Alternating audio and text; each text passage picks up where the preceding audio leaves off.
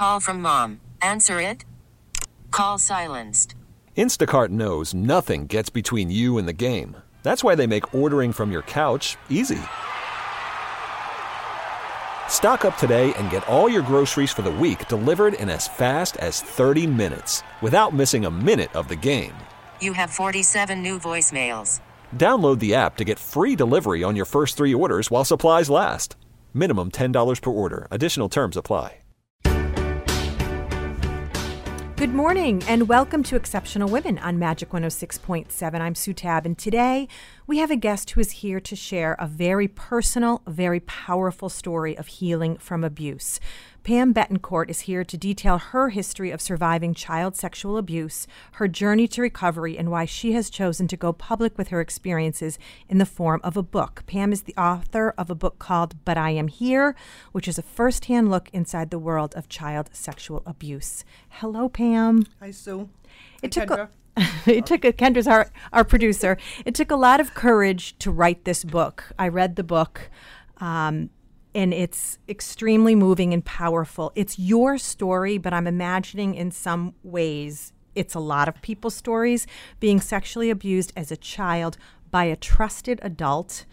Why did you decide now, decades later, was the time to share your story? It began with the situation I had with my son. Um, he was in a relationship that wasn't uh, a healthy relationship for him, and I was trying to offer him advice, and he he replied, "You don't know what I'm going through. You've never been in a toxic relationship, Oh boy. right? And as a mother, you want to do anything you can to have helped your kids. And I had this huge history behind me that I hadn't shared with anybody, and I couldn't share with him. And not being able to uh, offer him any advice coming from personal experience was kind of what motivated me to start processing my story and um, using it for good. Yeah, and I and it's it's funny that you said to use it for good because I know one of the things that struck me about your story is on the back cover of your book. It's called But I'm Here. You said, I decided I would share my story when the time came that it would do more good than harm, and the time is now. And I think that that's, you know, a, a lot of people's reality. You know, they keep this this well let's go back to, to, to what happened because you kept this secret for a very long time Right. you were 13 your abuser was your one of your very good friends father uh, i'm assuming it's someone you thought you could trust someone you had known for a very long time so talk a little bit about in general terms how this developed and when you knew wait a minute this isn't doesn't feel comfortable and this isn't normal Um, it actually developed pretty quickly. When I met the family, um, I was kind of immediately accepted in their house, and I'm the youngest of six children, and I have a twin sister. So my hmm. house was a pretty busy house. Their house was quiet. They only had two children. Mm-hmm. One of them was my friend. They had a swimming pool. They had a big yard. You know, nice quiet neighborhood. So I started spending a lot of time there. He was home during the day. He was out of work due to an injury, so he was home during the day, and his wife worked full time. So he was there after school every day when we got there, and he just slowly gained my trust. He was um, very flattering. He was funny. He was friendly. He, you know, was a nice guy. So I didn't feel any danger initially, and that lasted probably about four or five months before he crossed the line.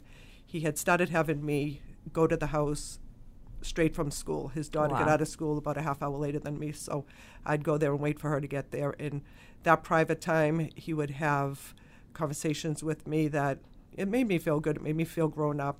He was talking about adult things. Um, the minute she came home, his whole demeanor changed, and it was back to me being a kid. So that felt a little strange. And then mm-hmm. one day when I came into the house, he was just, his behavior was very different, and the whole atmosphere was different. And that day, he he crossed the line. And as soon as that happened, when my body got involved, I it was like an electric shock went through my body, and I knew from that point that something had happened, but I had no idea what it was that was taking place. And I mean, you were 13 when this started. You were a child. Correct. So you certainly didn't have um, enough maturity to enter into a relationship, particularly a sexual, physical relationship. Right. So, what did that feel like for you? And I know it continued for how many years after that? Um, the sexual part continued for 10 years. And then when I, once I was able to break free from the sexual part, he never went away. He pressured me up until the time he died to get back together with him, even though I was married. And he adored my children and he liked my husband. His belief was what people don't know don't hurt them. And we weren't hurting anybody if we secretly got together. You didn't tell anybody for all those years. Why why keep it a secret? Did he pressure you to keep it a secret? Did you just think this is something that I mean, did you feel any responsibility? Was there a guilt there for the, why didn't you tell somebody? There is a guilt. Um, there's embarrassment. There's shame. Uh, confusion. He never really. He got me to trust him. You know, when I was old enough to actually be out in the dating world, he told me one day when I was at his house and it was just the two of us, always keep a dime in your pocket. If you're ever with a boy that makes you feel uncomfortable, call me. It doesn't matter if it's day How or night. How ironic is that Right. when he's the boy that's making you uncomfortable? Yeah. Um, Very strange. So would he get jealous when you had boyfriends? I never had boyfriends. Hmm. That wasn't yeah, that wasn't an option for me. Um, he got jealous if I, you know, if I ended up talking to another boy, he would. I would end up paying for it. I mean, he would just be um, mean, derogatory. It just wasn't something that was an option for me. Tell us how you broke away from the relationship. for a few years I tried to break away. It was something that I felt like uh, my life was ruined, and I said to myself, I'm either going to die living this life or I'm going to die trying to change my life. So I had prepared several times for the conversation with them and failed miserably. But the final time, I was in the car with them, and he kind of sensed something was up, so my behavior must have been changing because as soon as I got into the car, he just attacked me with, Why are you being so cold to me? Do you have a boyfriend? And just really caught me off guard. And my will to confront him and separate from him was fading quickly. So he had a way that he not only physically controlled you, but mentally controlled you as well. Absolutely. Yeah, he mentally controlled me. Um, and he held on to that, some of that, up until he passed away. He still had some mental control over me. And he probably still does now, too. I'm trying to work through that, but it's not, you know, you, you learn from your experiences. So I'm kind of trying to backpedal a little bit here. If you're just waking up and tuning in, you're listening to Exceptional Women on Magic 106.7. We've been hearing a very personal story this morning. Pam Bettencourt is talking about being the survivor of child sexual abuse in hopes of helping others who may need a voice. She has detailed her experiences in a book she wrote called But I Am Here chilling details of the world of child sexual abuse and the lasting impact that it has on lives. Let's get back to our conversation. Um, I want to read an excerpt from your book that I found particularly moving, a poem that you wrote in the beginning of the book. And it says, in part, He silenced me, I silenced myself, and society confirmed the need for silence. The adult in me, born years before it was meant to be, I survived those years of abuse without the help of speech. Today, I feel worthy to speak my truth, to honor the little girl that didn't get to be this person stole a part of your childhood. How do you do you still mourn that today? I do. Um, there's a lot I missed out on, and I'll never be able to retrieve. It's something that you know I've I've accepted, and I hope that you know it isn't going to haunt me for the rest of my life. I do try with my children because they're at the ages that I didn't get the chance to make choices. Mm-hmm. So I do try with my children to give them the support that they need as a mother. Um, it's not always the easiest thing to do because my thoughts and my experiences have kind of tainted my view on the world. But um, you know, there was just an instant, an instance this week where my daughter, she was extremely upset over something that happened, and she was crying. I was hugging her, and I was trying to console her, and I was trying to um, come up with some advice for her, and the only thing I could think of was, "Would you like a piece of bacon?" bacon makes everybody feel better because I just got done eating bacon, and um, you know, it gave her a little chuckle, but We all need humor in our lives. yeah, that's you for do, sure. and you, know do. what? And they know the situation now, and Yeah. they're extremely supportive. And you know, of course, when I was speaking to my therapist about that situation, I gave my daughter the total wrong advice. So last night I had to go back to her and Say, well, you have to do more than just eat bacon. Yeah. I said, you know, I'm sorry, I was wrong. she said, I know, Mom. So, um, you know, I'm there for them. They can tell me anything. I hope they do. I think they do. Mm-hmm. Um, I want to talk about. You mentioned a therapist, and I want to talk about what you've done to heal because people who have gone through a traumatic experience as you have do need to speak up and get help. And I know that part of your motivation in writing this book is to help other people who may need a voice, who may need the courage to speak out and get help. Talk about ways that you have gotten help. You've got you write. I think you write Yeah. poetry on a regular basis, right? And Yeah. you and you wrote a book. Yeah. You see a therapist.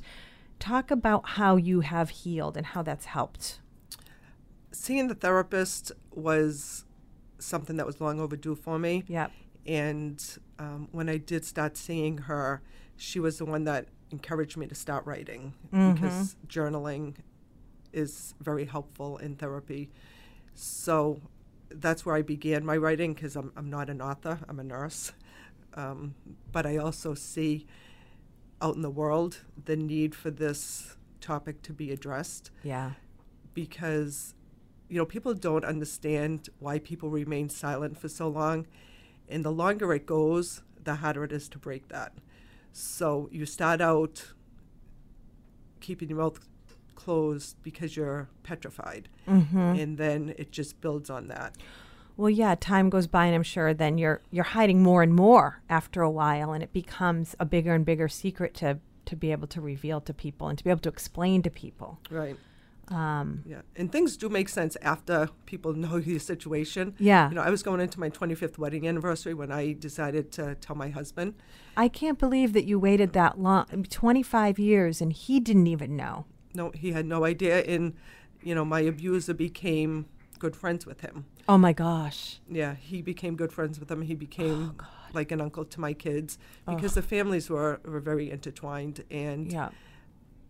that just complicated the matter Mhm. so once you know that started taking place you really you try to protect yourself and you won't you don't want to lose what you've gained so i felt that there was a good possibility i would lose my husband thank god i didn't he's been nothing but supportive and um, understanding he's angry he's hurt he feels betrayed not so much at me he, it's towards my abuser because he was victimized by my abuser. My abuser used him, um, you know, his goodness, his kindness To get be able access to you, right? To be able to stick around. Correct. So um, he understands that therapy has helped both of us. Mhm. You know, we both went to therapy together. We were actually in a session when I did tell him, so that I had somebody there who could support him Support, yeah. because I didn't know how he was going to react Mhm.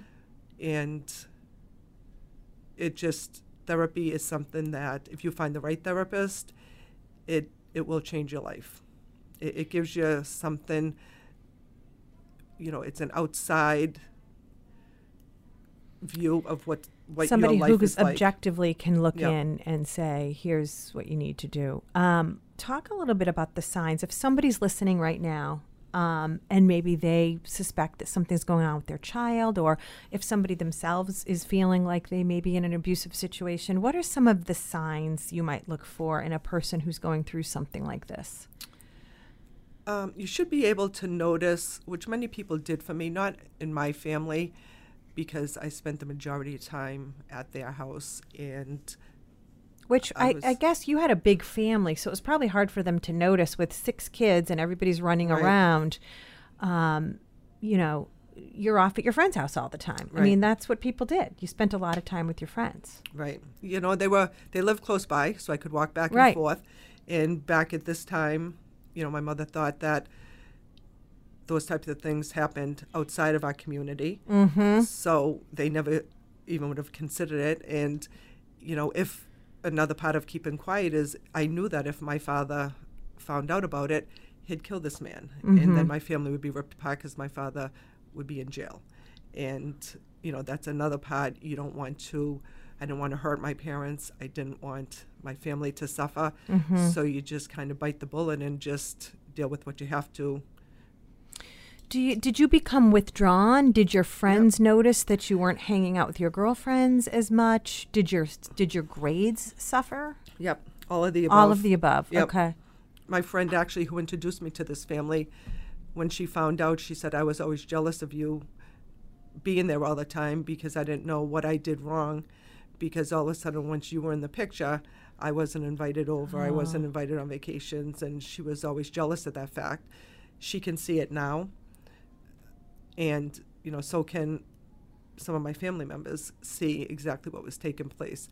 But at the time, my family didn't notice anything, but my grades did drop in school. It was noticed. I mm-hmm. was sent to a career counselor because my guidance counselor thought that I was not doing the best for myself in high school by picking classes and keeping my grades up.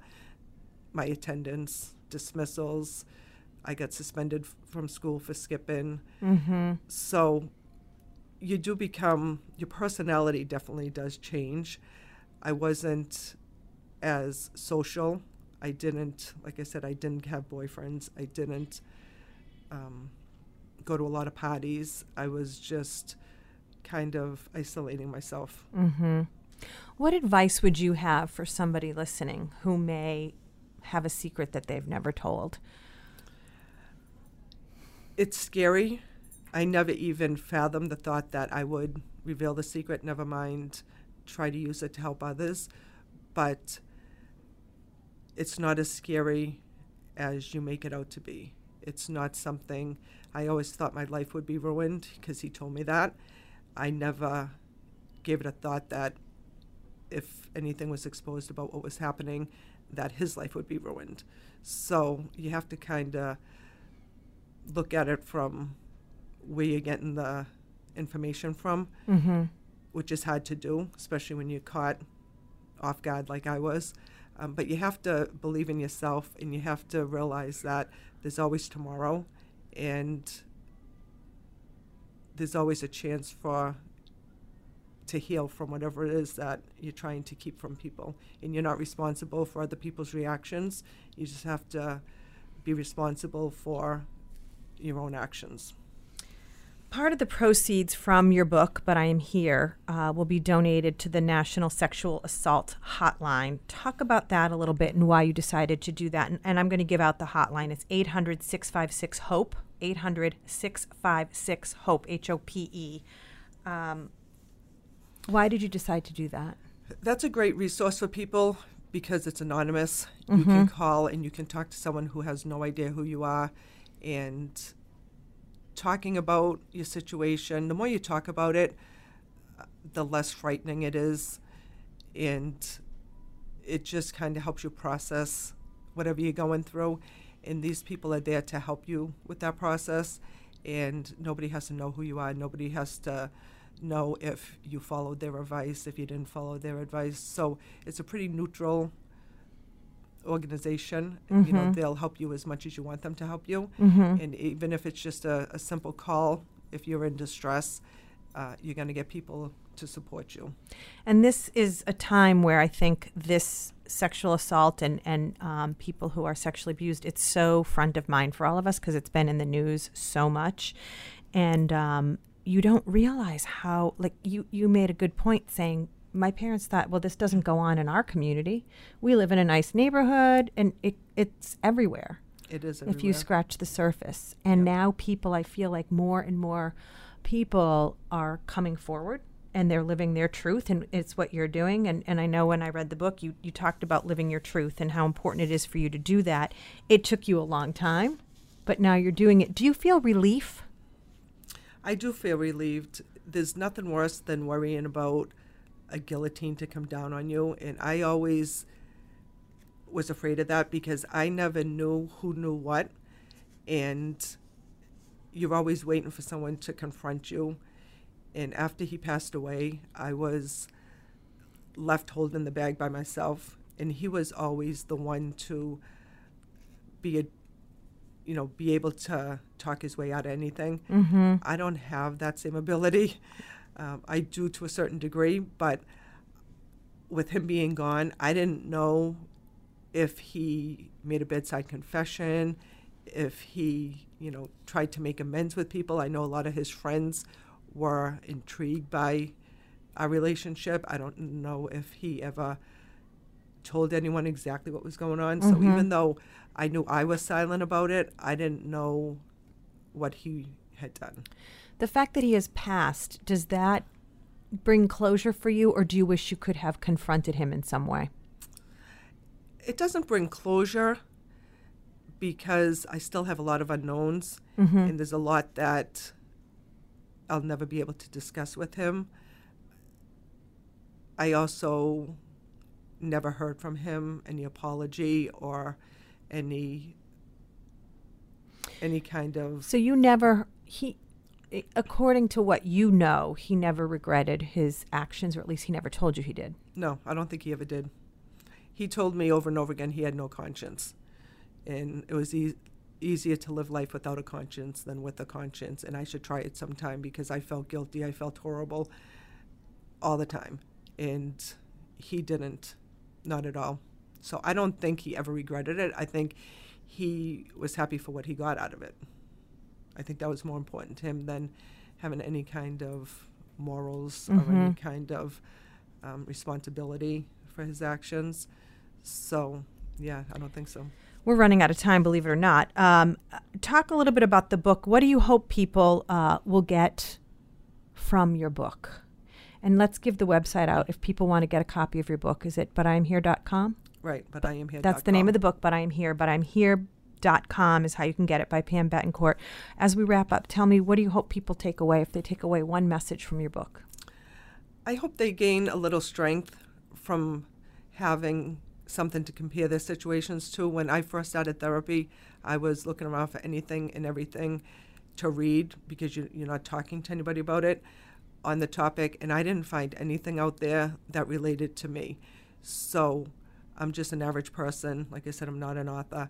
I, you know, I did this so that people that were in my situation would have something that they could read and kind of be able to see that I'm okay and Mhm. the process that I went through and be able to help themselves do that because nobody can do it for you. You have to be able to do it for yourself. And you are okay. I mean, you you have a marriage, you have children, you have a job.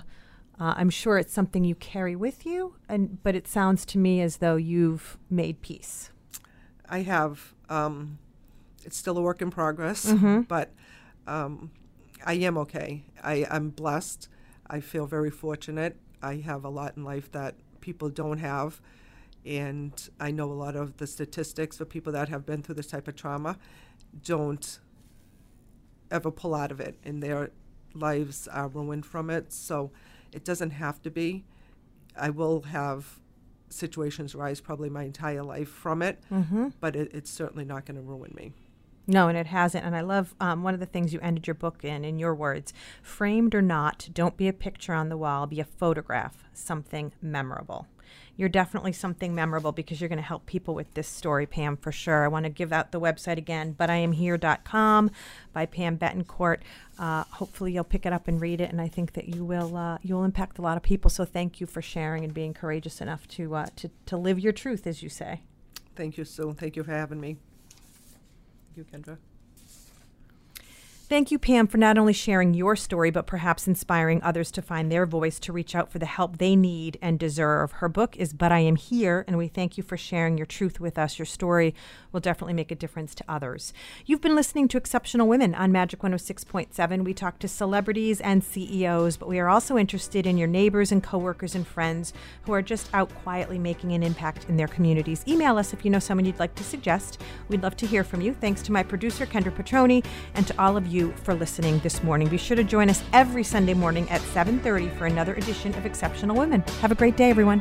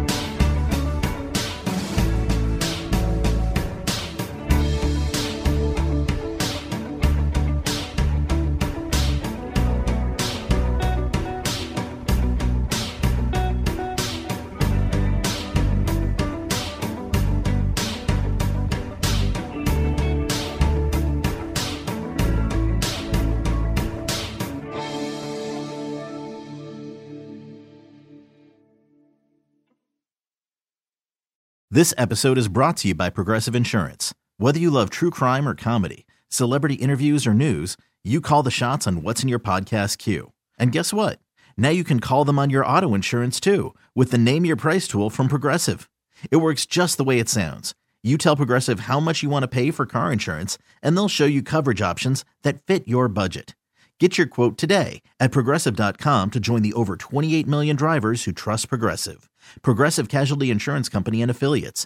Price and coverage match limited by state law.